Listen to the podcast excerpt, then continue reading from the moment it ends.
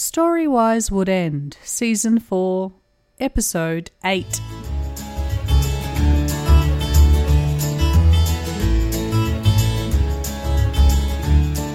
Welcome to Storywise Woodend. True stories told live in Woodend in the Macedon Ranges, 70 kilometres north of Melbourne, Victoria, Australia.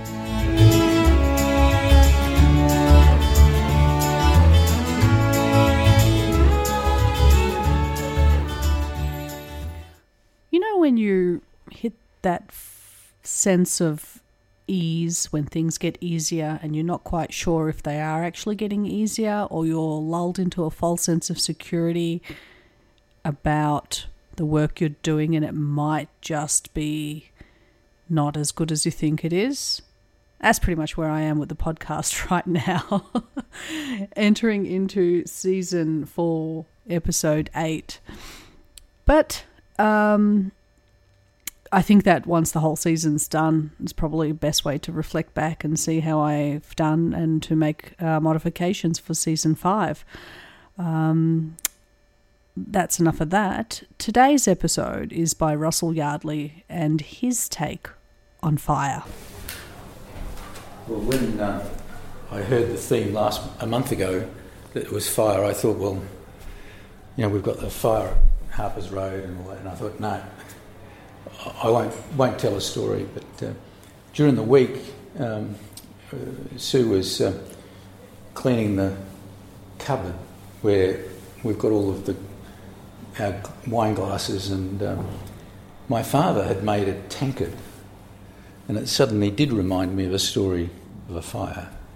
And as I thought about it during the week and driving back today, I sort of thought about what is this story that I want to tell.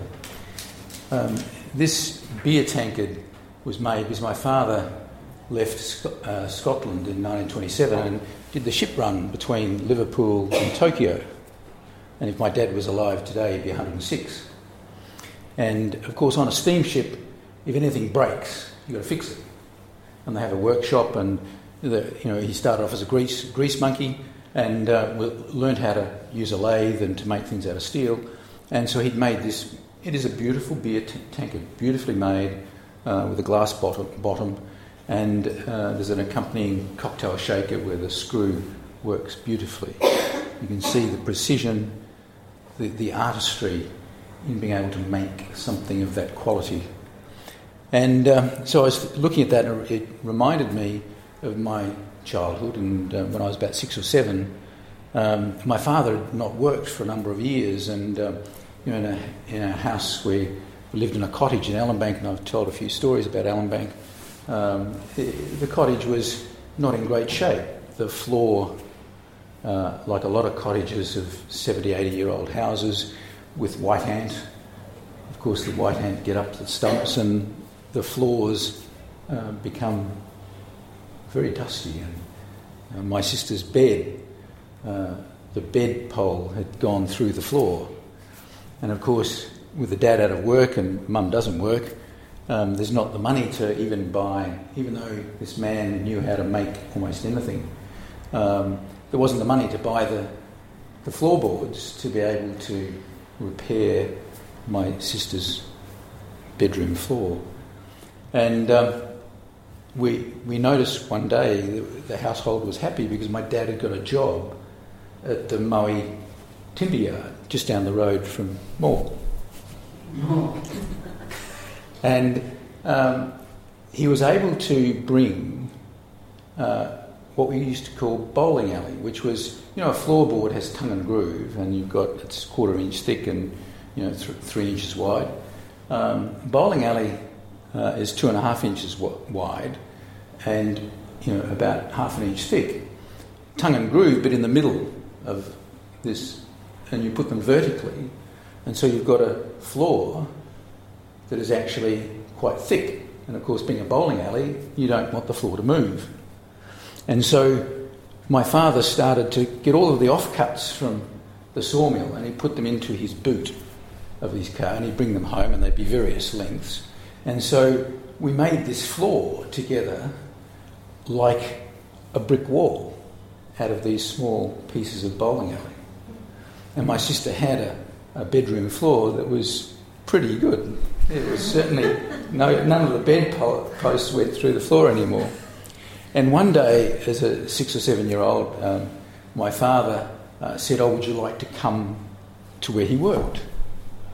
And um, you know, that was you know your little kid and your father's there and he's working, and you know, there's nothing better than going to work with your father. But of course, he was the night watchman, so he, you know, we went off at uh, you know dusk, and we went to this sawmill, and my father, because he, you know, he whilst he uh, uh, he'd studied a lot when he was on the ships. He, he learned a lot about engineering, became an engineer.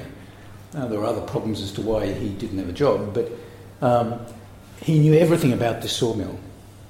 And I can still, to this day, remember as he walked me around and he wanted me to understand how we got from these huge trunks of trees, how they were rolled off where they were stored and they were ripped into timber, and eventually, of course, they were actually machined to be bowling alley.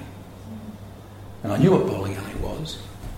And this night, uh, as we walked around, we saw this big kiln where all of the timber had to be dr- cured, dried. And of course, there's a temperature that it has to be kept at. And there's a science about it. My father had learnt all of these things, and he was so proud in telling me about the way in which this sawmill worked.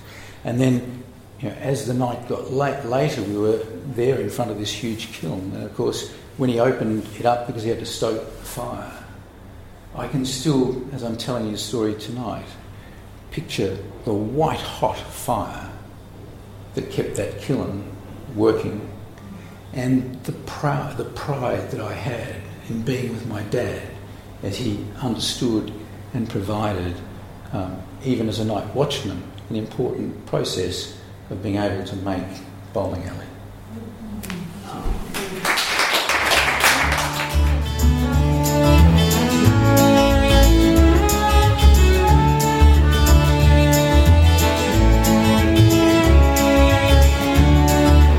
Thanks for listening to Storywise Woodend. If you want to know more about Storywise or me, Kate Lawrence, then head over to storywise.com.au And remember, your stories matter